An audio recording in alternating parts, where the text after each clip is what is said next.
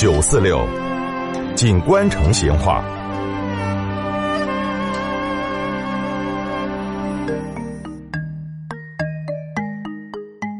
听众朋友，今天我们来摆一下老成都皇城的龙门阵。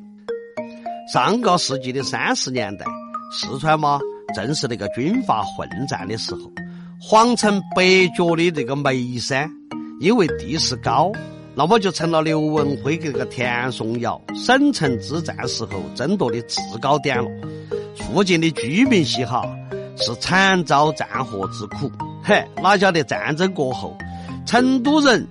就把那个气发到了眉山身上，认为如果没得这座高土坡坡，那么就没得这场争夺战，没得这场争夺战，成都人嘛就要少受好多战争之苦哦，嘿，有点安逸。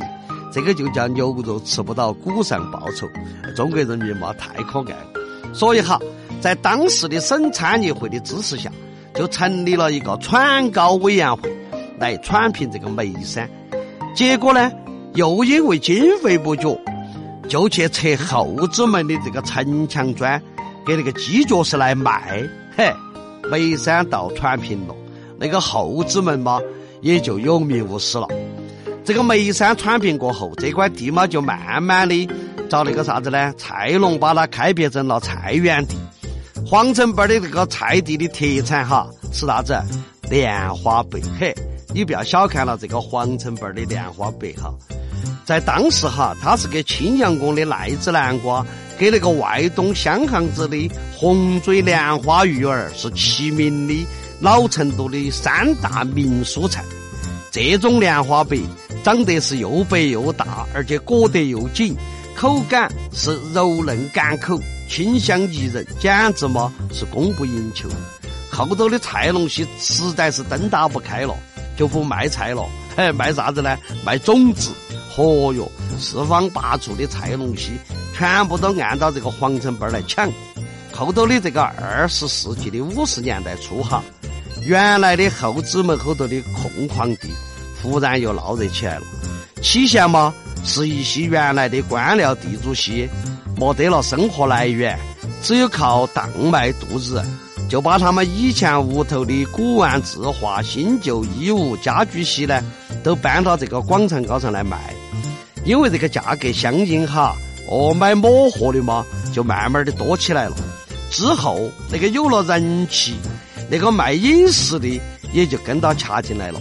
哎，看到有生意，一些商家也就供进来，哎，在那儿搭个米挑棚棚儿，哎，就开分店在那儿搞经营了。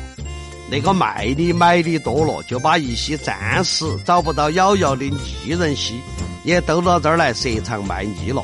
啥子打金钱板的、说评书的、唱轻音的，哦，围一圈木桌子，摆一张小桌子，就成了简易的演出场地。其他啥子跑江湖的、测字算命的、跑马卖街的、啥子卖西洋镜的、卖打药的，全部都集中到这儿来了。皇城贝儿嘛，也就成了当时的自发市场，成了底层老百姓讨生活的地方了。这种市场哈，一直延续到对私运经济的改造，给那个体育场的修建嘛，才销声匿迹了的。好，皇城的龙门阵就摆到这儿，再会。